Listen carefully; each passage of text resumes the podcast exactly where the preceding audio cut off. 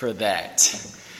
So, for this, the beginning of this, we're just going to do a brief, brief overview of the rules of discernment up until Rule 11. We got through last time, as we might remember, we got through Rule. Yes, so we, we did Rule 10. We got to we got up to Rule 10, and then we're going to start at Rule 11. And then from there, we will move from Rule 11 to the implication of the, the impl- implementation of the rules, as well as the part that everybody's been waiting for how do you use these rules to make a good practical decision? So let's begin. First rule and second rule, as we know, are rules of directionality. If you're heading toward the evil spirit, if you're heading toward hell, this, the, the, the evil spirit will encourage you, the good spirit will discourage you. If you're headed toward heaven, the good spirit will encourage you, the evil spirit will discourage you. Very, very simple.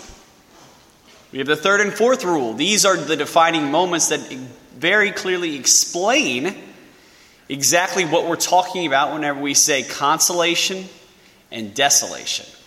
Consolation being our hearts being filled with fire, excitement of, of, of, spiritual joy, love for God and God alone, not a love of creation or anything else, and every increase of hope, faith, and charity.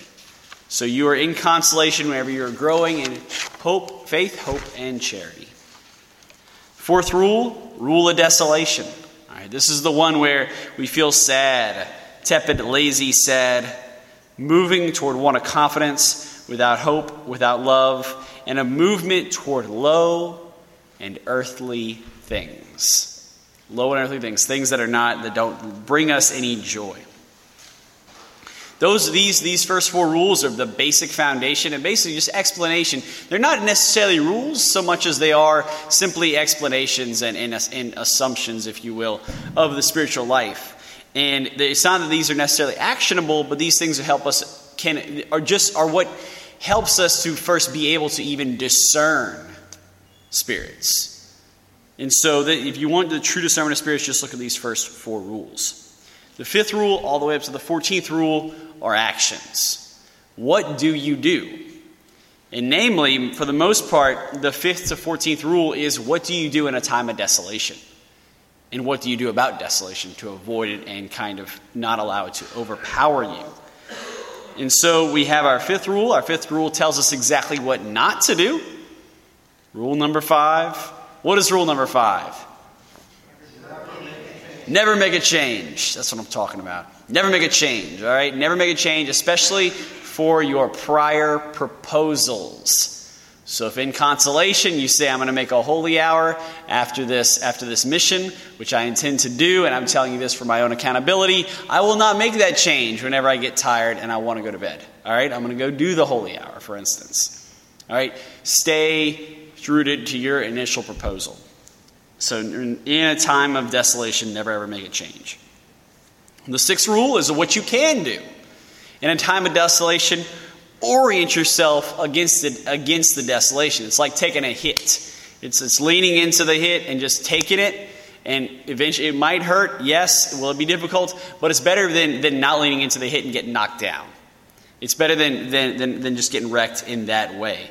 You need to lean into it. You need to take it and then it ultimately be to our, all of our benefits is if, if, if we help to intentionally take, change ourselves against the desolation. That's the words that Ignatius, Ignatius uses.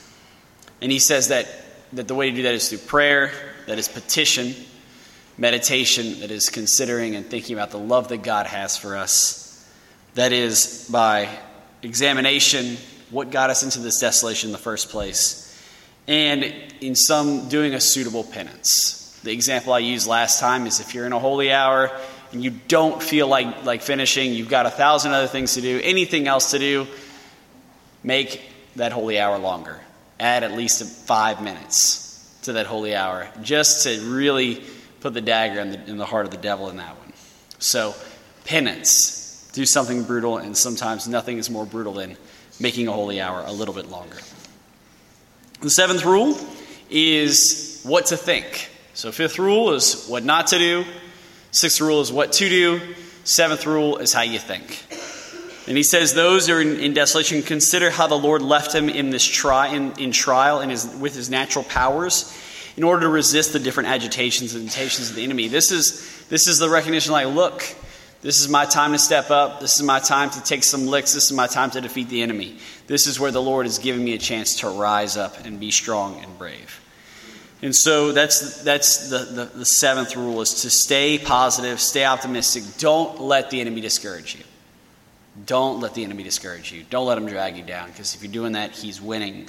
And nobody has time to let the enemy win. The eighth rule is if you're in desolation, be patient. Be patient, be patient, be patient. Remember, I used the example of the Navy SEAL who was going through BUD/S. And what did he do? He said, You know what? I'm just going to quit later. I'm going to quit later. I'm going to quit later. It's the same thing in desolation. You know, you might want to you might want to abandon your plan to do this, your plan to do this. Just quit later. Don't quit right now. Just be patient. Maybe you do need to quit. But but but in a time of desolation, it's not a time to making changes. It's just not a time to, to be doing that because ultimately what happens is we make changes that we regret. So don't make a change. Be patient and go against these vexations. That's the thing about desolation is desolation tends to make us want to push us into things, push us in, push us in. I remember in my own story, um, I was discerning the priesthood, and I, I remember going to to uh, my spiritual director, and he said, "What the devil is always going to try and do is push us, push us into seminary, push us into that. So then, whenever you arrive at seminary, you're just like, "What the heck did I do? Why did I make this decision?" And question that. You want your decision to be based off of peace, not off of desolation. So you want to think about this a lot more and make it in consolation. Another way to phrase it, and one that I, I often had to say whenever I was on my 30 day silent retreat, was that the, the devil drives, but the Lord leads.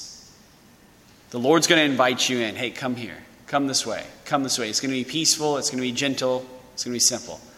But Satan is going to be like that guy just whipping you. Hey, you got to go here. You got to do this. You got to do this. He's going to make things, he's going to make imperatives out of things that aren't actually imperative. He's going to make a big deal out of things that are not actually a big deal. And we, I think we all see this all the time, especially whenever it comes to recreation. Oh, I need to do this. I need to do that. I need to do this. And eventually, what ends up happening is people find themselves in, in very dark places. We find ourselves in dark places because we think we believe in the lies that we need to satisfy our bodily desires. In all reality, it's that, that might not be true. If it all depends. So that's the eighth rule is be patient. Ninth rule, there are three principal reasons why we find ourselves desolate. One is because of our laziness. The second one is is to see how much we are and how much we let ourselves out in his service and praise without such great pay of consolation. So basically, to, so to, to learn that how much how we are doing this without a need for reward. And the third is to recognize our dependence upon the Lord. So the fruits of that, the first one, the fruits is conversion to grow deeper in our relationship with God. The second, the second experience, the fruit is learning, learning from our desolation, learning from our experiences. And the third, the fruit from that is humility. Humility. Recognizing that consolation can't be earned, it's merely a gift. It simply comes about whenever we put ourselves in a place where we can be found. So the tenth rule is let him who is in consolation think how he will be in desolation, which will come after, taking new strength for them. Let them, him who is in consolation, think how he be in desolation, which will come after, taking new strength for them. Remember, I used the example of the ghillie suit and how we used to we used to find vulnerable spots around the house and hide, or you, or the other examples, the trolley car. And if you're not thinking ahead and you're just walking by the corner of the house, your weak point, you can easily get scared by by me or my brother. Right, versus if you recognize, oh, this corner, there could be there could probably be somebody hiding behind this corner. The devil could probably be hiding behind this corner. So this is usually an opportunity where I'm weak, where I'm vulnerable. I'm going to go around it. I'm gonna, I'm, gonna, I'm not going to allow this, this to beat me. It's the same thing with the trolley car. We see a turn, grab a hold, and then everything's fine. Versus if you don't see the turn and you're just happy that you're on the trolley car and just talking to people, don't see the turn crash into the wall, the rest of your day can be ruined. It can be very difficult to rec- recover from that. So that's just a basic review of the first 10 rules. So let's begin on the rest of the rules. The 11th rule Let him who is consoled see to humbling himself and lowering himself as much as he can, thinking how little he is able, for in the time of desolation, without such grace or consolation. On the contrary, let him who is in desolation think that he can do much with great sufficiency, with great with grace sufficient to resist all his enemies, taking strength in his creator and Lord. Let him who is in desolation think that he can do much with the grace sufficient to resist all his enemies, taking strength in his creator and Lord. One of my great, one of the things that I love doing, love, is directing silent retreat directees. So, like, if anybody going on a silent retreat, one of my favorite lessons, especially to, to people who come on silent retreat, who are just like, yeah, you know, I'm just here. I mean, you know, I don't really have any big major issues. I'm pretty good, you know. So, yeah, I mean, I, I don't know what you're going to tell me. But, well, to be honest, you have a lot of work to do. And I'm like, what are you talking about? And he goes, well, you need to start thanking the Lord for that. You need to be on your knees thanking the Lord for the fact that you don't have these issues. Now, most of them actually do kind of have the issues, but I don't, I don't that's not the game. I, I don't point that out just yet. I usually let them kind of figure that out on their own. But, but, this, but the beginning is always like, look, if you're good, then you have that much more to pray about. You're, you're in, if you will, consolation. If you're in consolation, that means your prayer is all about thanking the Lord for bringing you here because you couldn't have done it yourself. Thanking the Lord for giving you this grace because on your own you would have fallen apart. You'd have been in desolation. And so it's all about recognizing recognizing that, look, the Lord is, is the giver here. It's all God, especially in times of consolation. But in times of desolation, that, whenever you're, whenever you're letting the, the demons beat you down, that's whenever you have to say, no. God put me here because He knew I would be strong enough to overcome this. Remember, despair is a sin. Despair is a sin. And if you're in desolation and you're thinking, oh, you know, I, am I'm not worthy of this, God doesn't want me here, I can't get over this, you're despairing. That's not true. God puts you in desolation because He knows that you can overcome it. He wants you to learn, He wants you to convert, He wants you to grow in humility. One of the, some of those things. And so it's a matter of recognizing and put ourselves in the proper mindset to continue to press forward. It's a, it's a, it's a proper attitude. This, this kind of, this rule is very similar to the seventh rule is just recognize that God is still giving you grace in desolation, but it's just grace to grow. It's grace to grow. And you can't grow without suffering. That's rule 11. Rule number 12. My favorite. This is going to get me killed. All right. The enemy acts like a woman in being weak against vigor and strong of will. Because as it is the way of the woman when she is quarreling with some man to lose heart, taking flight when the man shows her much courage, and on the contrary, if the man losing heart begins to fly, the wrath, revenge, and ferocity of the woman is very great, and so without bounds. In the same manner, it is the way of the enemy to weaken and lose heart his temptations taking flight, when the person who is exercising himself in spiritual things opposes a bold affront against the temptations of the enemy, doing diametrically the opposite. And on the contrary, if the person who is exercising himself commences to have fear and lose heart in suffering the temptations, there is no wild beast, there is no beast so wild on the face of the earth as the enemy of human nature in following out his damnable intention with so great malice. You give him an inch, he will take a mile. Now, let's talk about the metaphor, shall we? the enemy acts like a woman. So last time I gave this this retreat, this mission, I just straight up didn't even read Rule 12. I just avoided it altogether because I was like, look, it's politically incorrect. We're just not even going to talk about it. But this time I was challenged by a student to talk about this. So here you go. If y'all get offended, it's her fault. All right. So, the person who, who is the expert of the discernment of spirits, Father Timothy Gallagher, I mean, the man is out of this world saintly. I mean, he is, he's, and, but not only is he saintly, he's so humble and soft spoken and gentle. I don't want to say he's non confrontational, but he's pretty non confrontational. So I did, for once, the wise thing and went and looked and see what he had to say about this rule, because it's not exactly the most flattering rule for women, especially.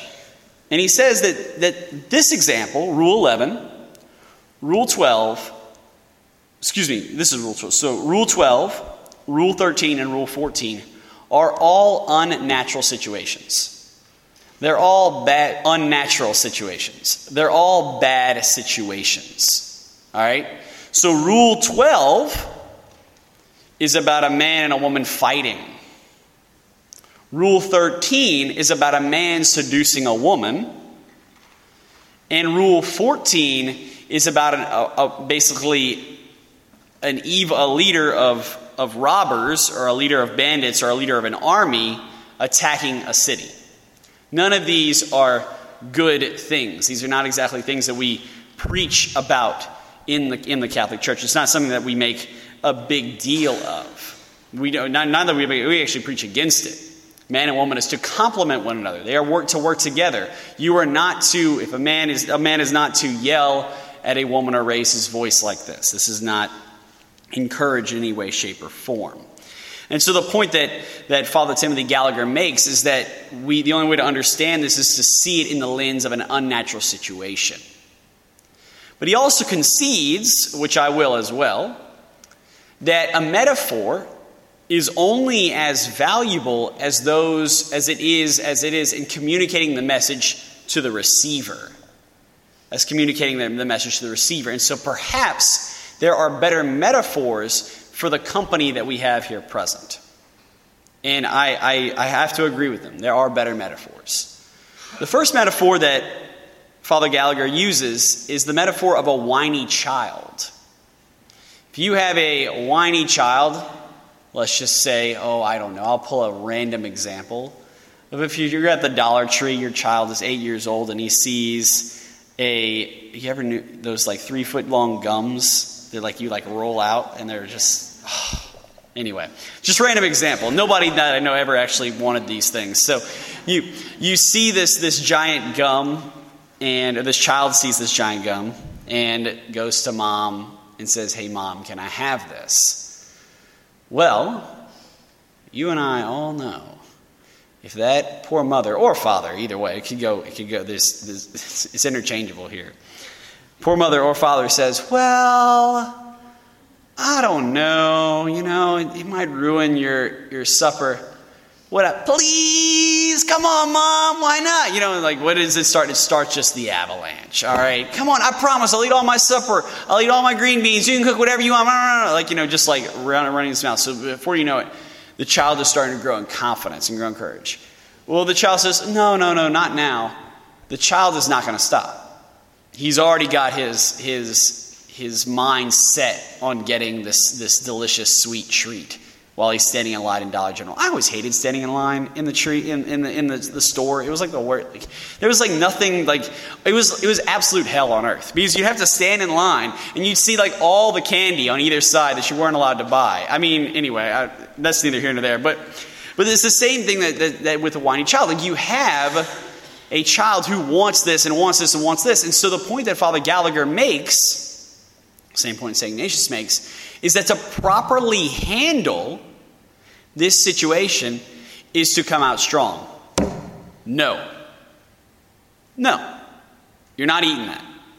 And you might sound like a jerk, but you will save the child and yourself a load of headache. Jordan Peterson makes a great point.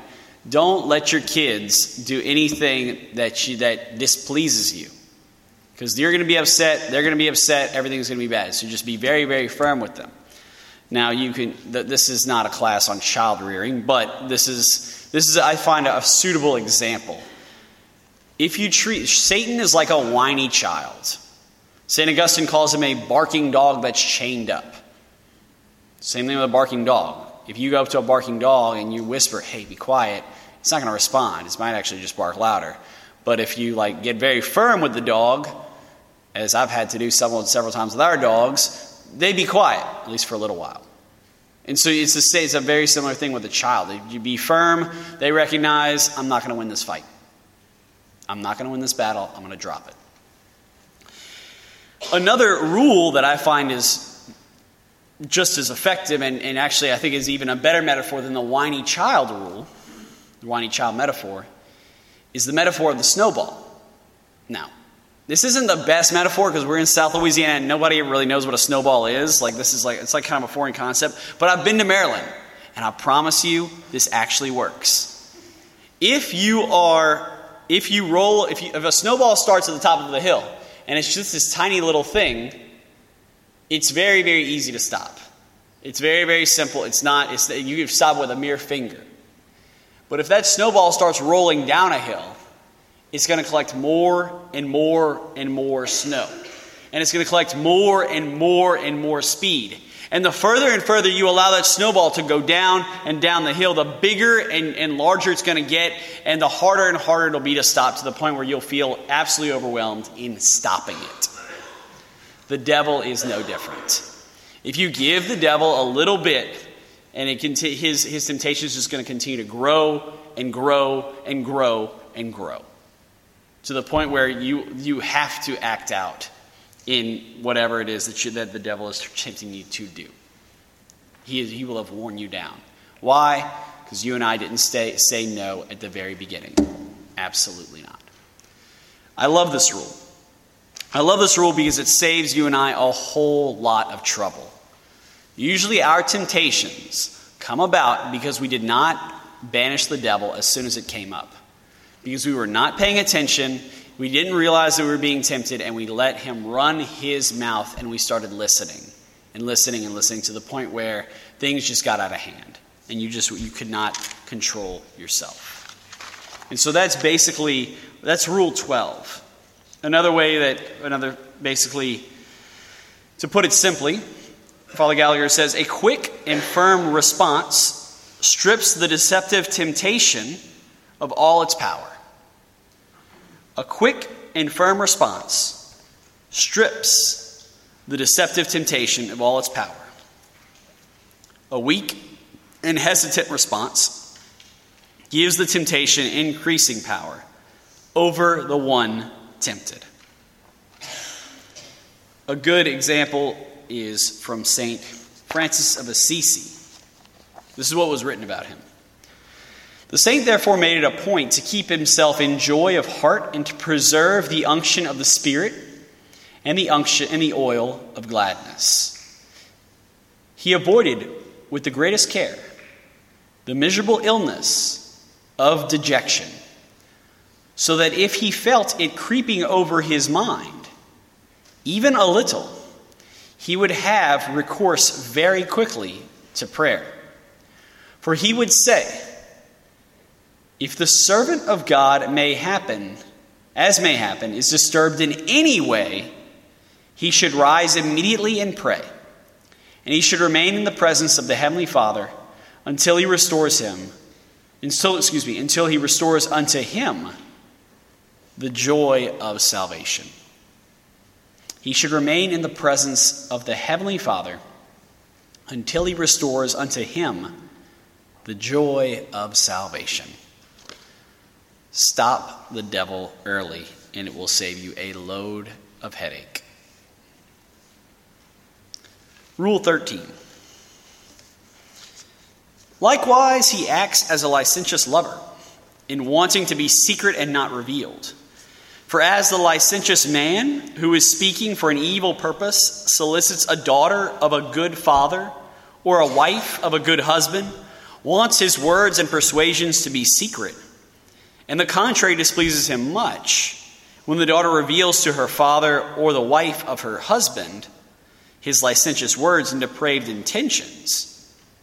Because he easily gathers that he will not be able to succeed with the undertaking begun. In the same way, when the enemy of human nature brings his wiles and persuasions to the just soul, he wants and desires that they be received and kept in secret. But when one reveals to them, one reveals them to his good confessor or to another spiritual person that knows his deceits and evil ends, it is very grievous to him because he gathers from his manifest deceits being discovered that it will not that he will not be able to succeed with his wickedness begun. This is the seducer rule. The enemy loves silence and secret. Because what do we know about the enemy? The enemy tries to bite and sadden and drag us down with what? False reasons. False reasons. And nothing disperses so quickly as a false reason being brought to light. As telling somebody something that you had in your head only to discover, wow, this is actually a very, very bad idea. This is actually not true. False reasons only work whenever they're kept secret, whenever they're kept quiet, and whenever we act on them without consulting anybody or telling anybody our exact thought process. I think too about uh, there's so many religions nowadays that operate on these secrets. And I mean, the Masons are just one brief example that, that, have been, that have been condemned by the church, operating on this secret knowledge. This is something that's plagued the church from the beginning. It's not just the Masons, but in the early church, it was the Gnostics. This idea that you could achieve salvation with special knowledge, this secret knowledge. And you know, you discover it, it's like there's nothing special to what they what they had in mind. There was no there was no real gem to what they were holding. It was just mystery.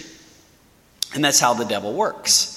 The devil works by keeping you quiet. And that's how desolation works too. How many of us want to go and tell somebody we're in desolation? How many of us want to go and share that we're struggling? How many of us want to be like, today is not my day? And quite frankly, that will only encourage and continue the process. It will not help that. To keep it bottled up, generally speaking, does not help. That's kind of what the devil is looking for, because the devil is looking to seduce us. And seducers can only operate in secret. One of my favorite commentaries, or basically examples of this, is by G.K. Chesterton. He writes, a, he, he wrote this series called the Father Brown series. And this priest was a brilliant detective. He would go from case to case and he would just uncover all kinds of different things using his theological wit and wisdom. A very, very clever little, little detective series. Well, in one case, the priest was uncovering and revealing a family curse and how that family curse was passed down from generation to generation and it was born and there, apparently there was some the curse was always on somebody's head. Like it was like it was like a deformation on the head of somebody. And basically this curse landed on this count who lived in you know the, some backwoods house. And in order for him to cover up the curse it was he put on a purple wig. It was a very it was it's a very interesting story. It's something that that it's just interesting. Well anyway he would use this curse to manipulate people. And he would use, and he would say, like, you do, you do not, you do not want to see what's under here. And he would start fabricating stories about, about what people, what would happen to people whenever they would see what would happen whenever he took off his purple wig. Well, Father Brown was onto it. And what does he do? He confronts him. And he says, Take off your wig. And the guy says, No, I will not take off my wig because you will be horrified you could not worship. You, excuse me, he said, You do not know what's under the altar of the unknown God. And the little priest said something, oh, I love it. I know the unknown God, said the little priest with an unconscious grandeur of certitude that stood up like a granite tower. I know his name. It is Satan. The true God was made flesh and dwelt among us. And I say to you, wherever you find men ruled merely by mystery, it is the mystery of iniquity. If the devil tells you something too is too fearful to look at, look at it. If he says something is too bearable, too terrible to hear, hear it. If you think some truth unbearable, bear it. And lo and behold, of course, Father Brown, he, the man says no. Father Brown wrestles with him, takes off the wig from his head, and sure enough, it's nothing. It's like a little deformed ear. It was, it was a, a total hoax, a total fake. All right, but he was using that, that false reason to manipulate. It's no different with the devil. The devil's got nothing on us. But he, he, he tries to, in his secrecy, in his lies, in his, in, his, in his tactics, seduce us. Another way to apply this rule is this if you want to have a very fruitful spiritual direction, or fruitful therapy or counseling or whatever, but namely spiritual direction, talk about the exact thing you don't want to talk about. Talk about the exact thing you don't want to talk about. Talk about the, the secret that you're hiding. Talk about the thing that, that, you, that you don't want anybody else to know. And, and that's, that's, that, in that way, you can denounce those lies the devil is telling you. In that way, you can bring to light the false reasons that are, that are absolutely corrupting you. It's always a great relief to me as a, as a priest and as a spiritual director to hear somebody finally unburden themselves of a secret they've been holding on for a very, very long time. It kind of, in a, in a weird sense, it gives me joy whenever somebody says, I haven't told this to anybody. Not because like I'm like, oh, wow, I'm special. Well, there's a little bit of that going on. I need help. I need prayers. But what brings me joy is like, oh, finally, this person is going to relieve themselves of a burden they've been carrying for a very long time and the devil will be dispelled of this. And every time they say it, they always feel a lot better. Not to say you need to go tell your secrets to everyone. This is something to be shared with a spiritual director. At the end of the day, the enemy wants to keep sin a secret. He wants to keep sin a secret. So finally, the fourth rule. The, four, the 14th, excuse me. The 14th. Likewise, he behaves as a chief, bent on conquering and robbing what he desires for. He desires. For as a captain and a chief of the army, pitching his camp and looking at the forces or defenses of a stronghold, attacks it on the weakest side. In like manner, the enemy of human nature, roaming about, looks in turn at all our virtues theological, cardinal, and moral and where he finds us weakest and most in need for our eternal salvation, there he attacks us and aims at taking us. Stay sober and alert, for the devil is prowling like a roaring lion looking for someone to devour. First letter of Peter. So, Rule 14 Satan is a leader of a group of thieves. And basically, he's a military strategist he's going to attack your weakest point. I don't know if you guys have seen it, but the movie, movie the, the Lord of the Rings movie, The Two Towers. You have this big, massive, amazing fortress. And how do they how does the fortress ultimately fall? By a little drain. A tiny little drain that was unguarded. They weren't even really aware that that was a problem.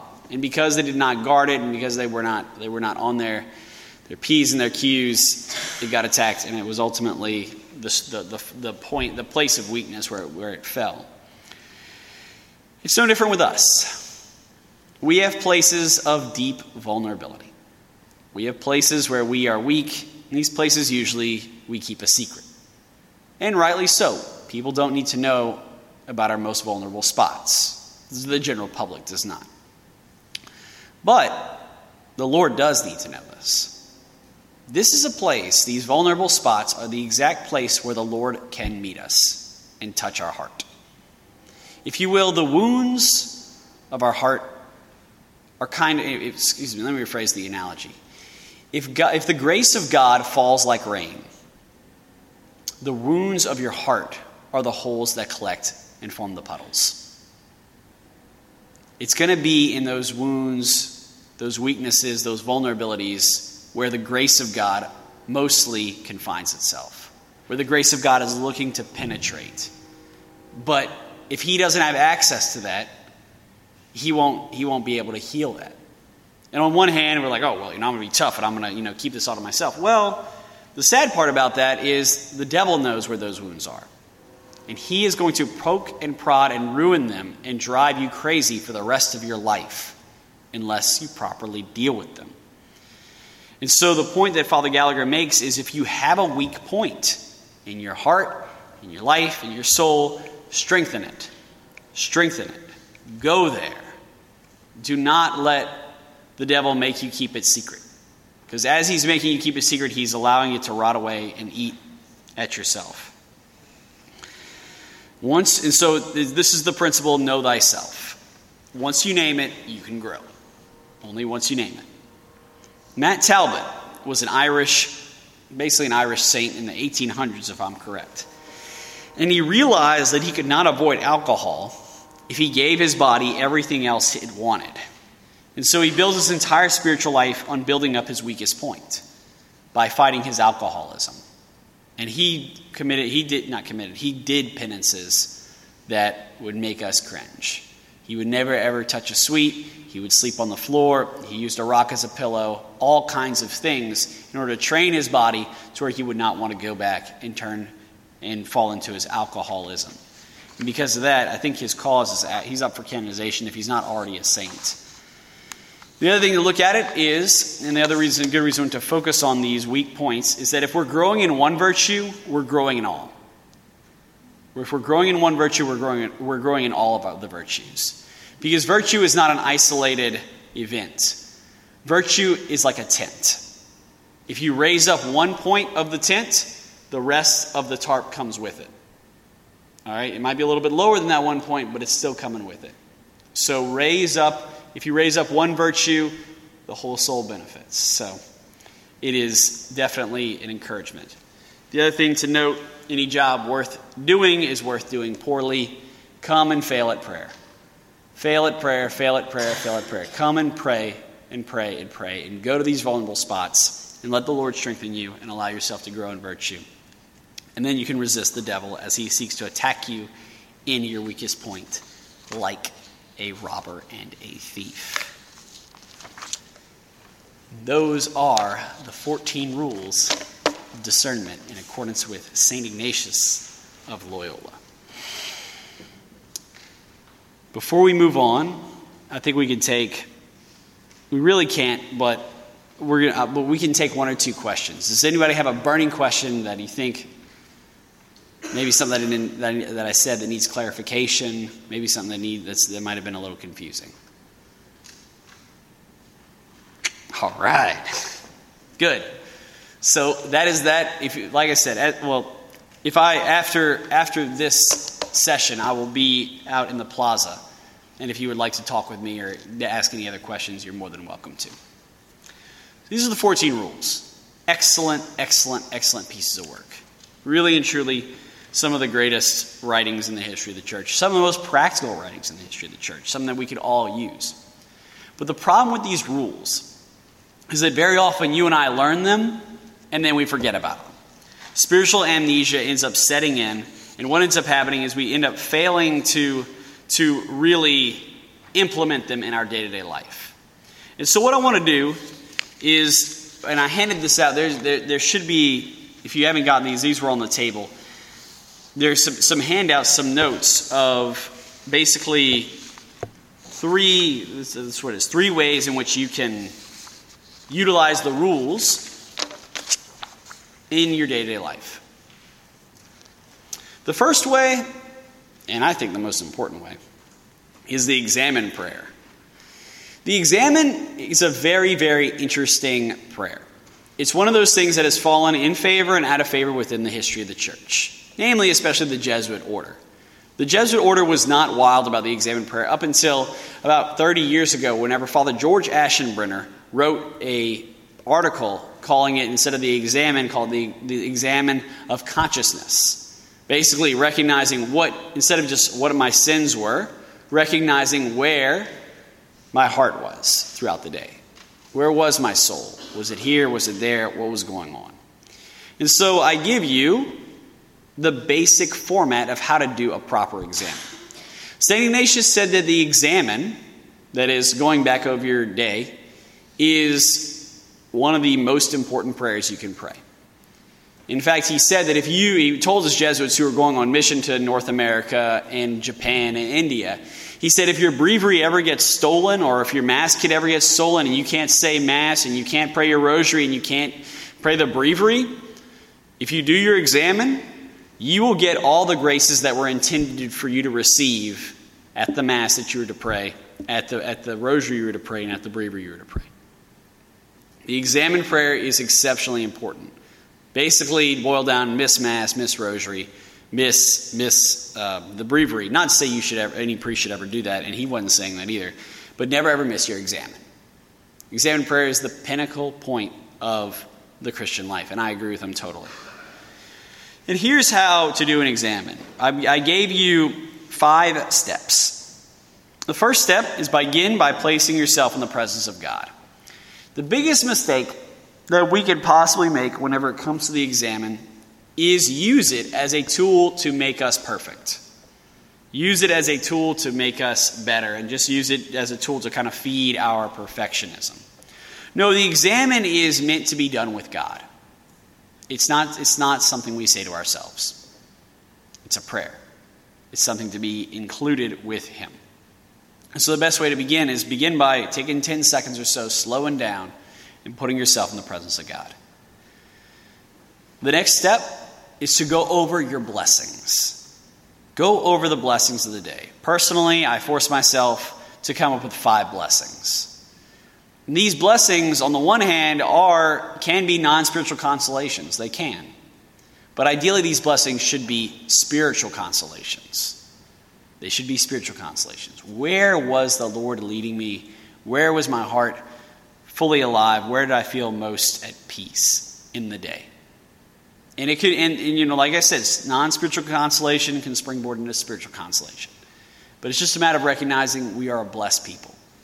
St. Ignatius said, This part, going over your blessings, is the most important part of the examen. The most important part of the examen. Going over your blessings. The next step after we've gotten our blessings is to review. Start at the beginning of the day and go over the spiritual movements of your soul, of your soul until the present moment. Start at the beginning of the day and go over how the Lord was working in your soul up until the present moment. And the best way to do this is ask yourself when the Lord was speaking to you. When was the Lord speaking to me? Lord, and you could ask him, Lord, when were you speaking to me? and just allow Him to guide your thought process. Whenever I was waking you up in the morning, I was speaking to you. I was inviting you to pray. Whenever you were, whenever you were going to eat, I was inviting you to pray. You know, these, these different things. The next thing to ask is, well, did I accept that invitation or did I reject it? Did I accept it or did I reject it? The Lord's inviting me to pray and inviting me to rejoice in Him whenever I wake up in the morning. Do I accept that or reject it? Do I say, Thank you, Lord, or do I just say, ah, I need more coffee and more sleep? You know, what is the, what is the difference? Like, what is, what is our reaction? Also, ask, when was the enemy present? When was he trying to derail me? When was Satan trying to work on me? And then ask yourself, did I accept that invitation to desolation? Or did I reject him? And if I did accept him, when did I walk out of the desolation? When did I try and reject that and go to consolation? The reason why this is, I mean, uh, sorry, I'm almost done, then I'll explain a little bit more. Getting ahead of myself. So that's the, that's, that's the review section. This is all about tangibly what happened in your day. Forgiveness. Ask God for the forgiveness for the times when you rejected his prompting, promptings and at the times when you accepted the evil spirit's temptations. Ask God's forgiveness for the times when you rejected his promptings and the times when you accepted the evil spirit's temptations. Personally, for forgiveness, I'll write down all this in my journal blessings, review, because if I don't, I'm, I'm going to just go ADD on, on you know, on in, in, my head, and I just I'll just lose all focus, which I usually do in general anyway. So I know, right? And so I, but but for the forgiveness, I'll write down certain sins, and for confession, whenever I go, I just open up my journal and actually have the sins that I can name. As opposed to trying to dig up a lot of stuff, I'll actually see like, oh yeah, on this day I did this, on this day I did this, and so it makes takes a lot of stress out of the, out of confession. Also, resolve. After you've asked God's forgiveness, you resolve what, did, what, to, what you can do different going forward so you can remain in a place where you can be found. That's kind of the key to this examen is this examen keeps you in a place where you can find Jesus. And here's why I say that. The spiritual life is a path. The Lord tells us it is straight, it is narrow. But the difficulty is very often the well, the difficulty is it, we don't have. It's not very well lit. The only light we have is the light of faith, and the light of faith is not a spotlight; it's a candle, and it just takes it just guides us to the next step. And so it's very easy to confuse that light of faith with the false light of Satan. St. Paul mentions the false light and the false consolations of the evil spirit. And so, what can happen sometimes is we can end up following the false light and taking steps toward that direction. And what can happen sometimes if we're not doing the examen, we can walk along that direction a very, very long way before we realize we are off the beaten path, before we realize we are off the straight and narrow. That's why the examen is so important. The examen is where we stop and go, oh, I walked this way today. Let me correct that. Let me, let me get, get back to the straight and narrow. Well, I went this direction. Well, let me, let me get back to the straight and narrow here and there. It's a recognition that our path to God is not to be crooked, it's to be straight, but asking God to help us guide us along that straight path. And, then, and if you do it every day, the less you'll go down that path for long periods of time. It's an incredible blessing. That's why the, the, the examen is so, so important. It's so that you don't find yourself in a very desolate and lonely place because of Satan's deceptions. So that's the first thing, the examen, the examen prayer. The second thing is to review these rules. These rules are very easily forgotten. Let's face it. One of the best ways the evil spirit influences you and me is by helping us to forget, by distracting us from the, from the eternal truths we learn, ultimately leading to our spiritual amnesia. He's trying to get us to forget everything we're learning here at this mission as we speak. This is especially true of the rules. So here's, I gave you three ideas on how to prevent this. One, and I think this is probably the easiest, is just put the rules in a prominent place in your room or put the rules somewhere on your desk or something to where you actually like recognize and see where they are. And so you can go over them. Number two, make them your desktop wallpaper on your computer. And number three, you know, this is really meant for I was hoping I would have like a really nerdy guy in, in, in, in the, in the, the crowd that, that could do this. But make an app that periodically t- sends you the different rule via email, text message, or alert within the app. Ooh, that was loud. And share it with me because I need that. But that would, I think that would be most ideal. Something to remind us of these rules. Something to remind us that, look, we're on a spiritual journey, and we're not just we're not just along for the ride. We can make decisions. We can keep watch, we can accept the good spirit and reject the bad.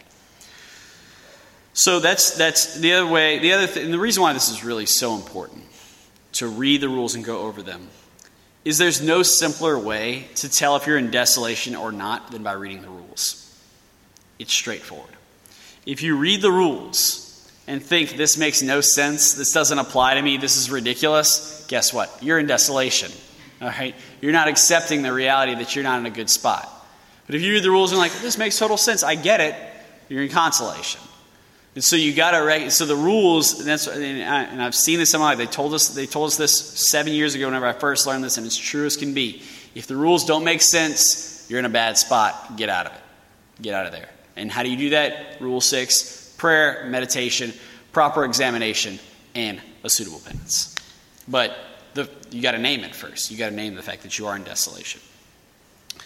And the third and final point, which is ultimately why I think a lot of you came to this parish mission making a decision. How do we use these rules in our day to day life to make a decision? Make a big, especially big decision. Change my major, continue with this relationship, switch jobs, have more children, whatnot, whatever that might be. And I'm going to give you a few, I think this is five, five points in which you can kind of help make those decisions. The first thing is never, ever, ever, ever make a decision, a major decision in spiritual desolation. Never make a major decision in spiritual desolation. And here's why. In desolation, the thoughts you are experiencing are contrary to the thoughts that come to you in consolation. And in consolation, the thoughts that are coming to you are coming to you from the Lord. It's the Lord affirming you, it's the Lord building you up, it's the Lord letting you know that He loves you, it's the Lord. The thoughts coming to you in desolation are not thoughts from God, they're thoughts from the enemy. Which means that if you're making decisions based off of these thoughts, you're following the devil as your counselor. And you're going to regret your decision. You're going to regret it because he's not leading you to the truth, he's only leading you to your destruction.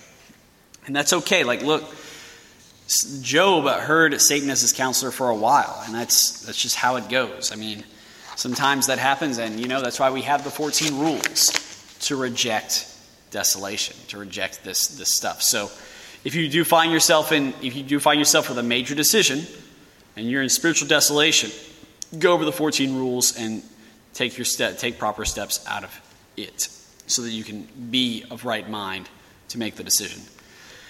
The other point to recognize is you can be in non spiritual desolation and in spiritual consolation. Non spiritual desolation and spiritual consolation. There was a um, North American martyr named St. John de Brebeuf, also known as St. John of God. Like, just a, he's a very, very big deal. I say he was a saint, I, believe he was called St. John of God, but either way, he was a very, very holy man mystic even from whenever he was alive, so that people very, very, very much revered him, and rightly so if you read his readings. But he wrote a letter to the Jesuits in France, and basically saying, if you want to come, here's what you need to expect. And he just went on a litany of awful sufferings. He said, boat, don't expect, expect canoe rides to be all day long in a squatting position Expect to almost die 50 times a day. Whenever winters come, expect three feet of snow for six months. Don't expect to see the light of the day. Expect Indians. Was, excuse me, they didn't call them Indians. They called them something worse. They called them savages. Expect savages to not appreciate what you have to say. Expect them to take all the food that you cook. Expect them to curse you nonstop. Expect them to be angry at your presence. Expect them to totally neglect you and reject you. Expect them to, and expect them to, to never ever be quiet, to always be pe- people of making noise. Expect never to be able to pray your breviary in peace. Expect, expect the fact that you probably won't be able to say Mass until either late at night or early, early, early in the morning, or maybe even no Mass at all because of the travel. Expect that whenever winter comes and you're all huddled together in a tent, and they're, they're, they're lighting fire to, to keep the, the tent warm. Expect to have to keep your, your face three inches from the ground so you can breathe and not inhale smoke. Expect, too, that ultimately you will be hated by the shaman that also walk with these Indians. They will absolutely persecute you. And what he said ultimately was that if you hear all of this stuff, if you hear all of these miserable experiences, and you're okay with that, then come to Canada. I mean, come on. It's going to be the best experience of your life. You will love every second of it. I mean, that's a guy who's experiencing non spiritual des- desolation, but is in deep consolation. You can tell that as he's writing all of these miserable experiences, that there's a deep, undying loyalty to these people. That he wants nothing more than to see them saved. That he wants nothing more than to see them live. even though they don't care about him. Another note that he made about, about the, the, the Native Americans is that they did not care if you were sick.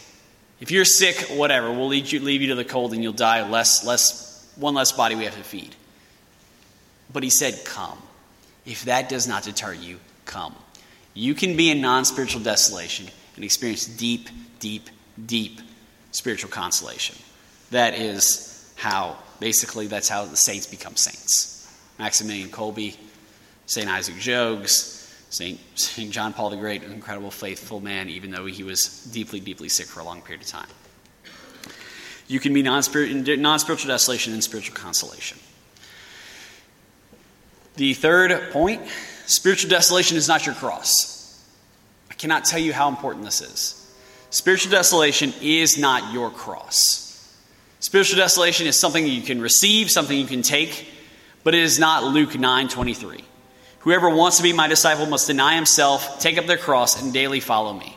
That's not, that is not what Jesus is saying. He's not saying you should be joyless and miserable your entire life. No, that is not a saintly reaction. All right? Spiritual desolation is not your cross. Suffering is a cross.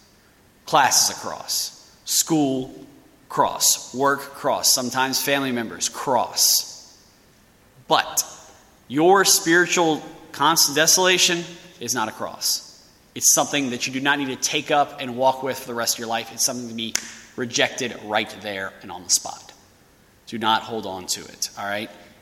And if you, the sooner you can get rid of it, the, the faster you can make a good decision.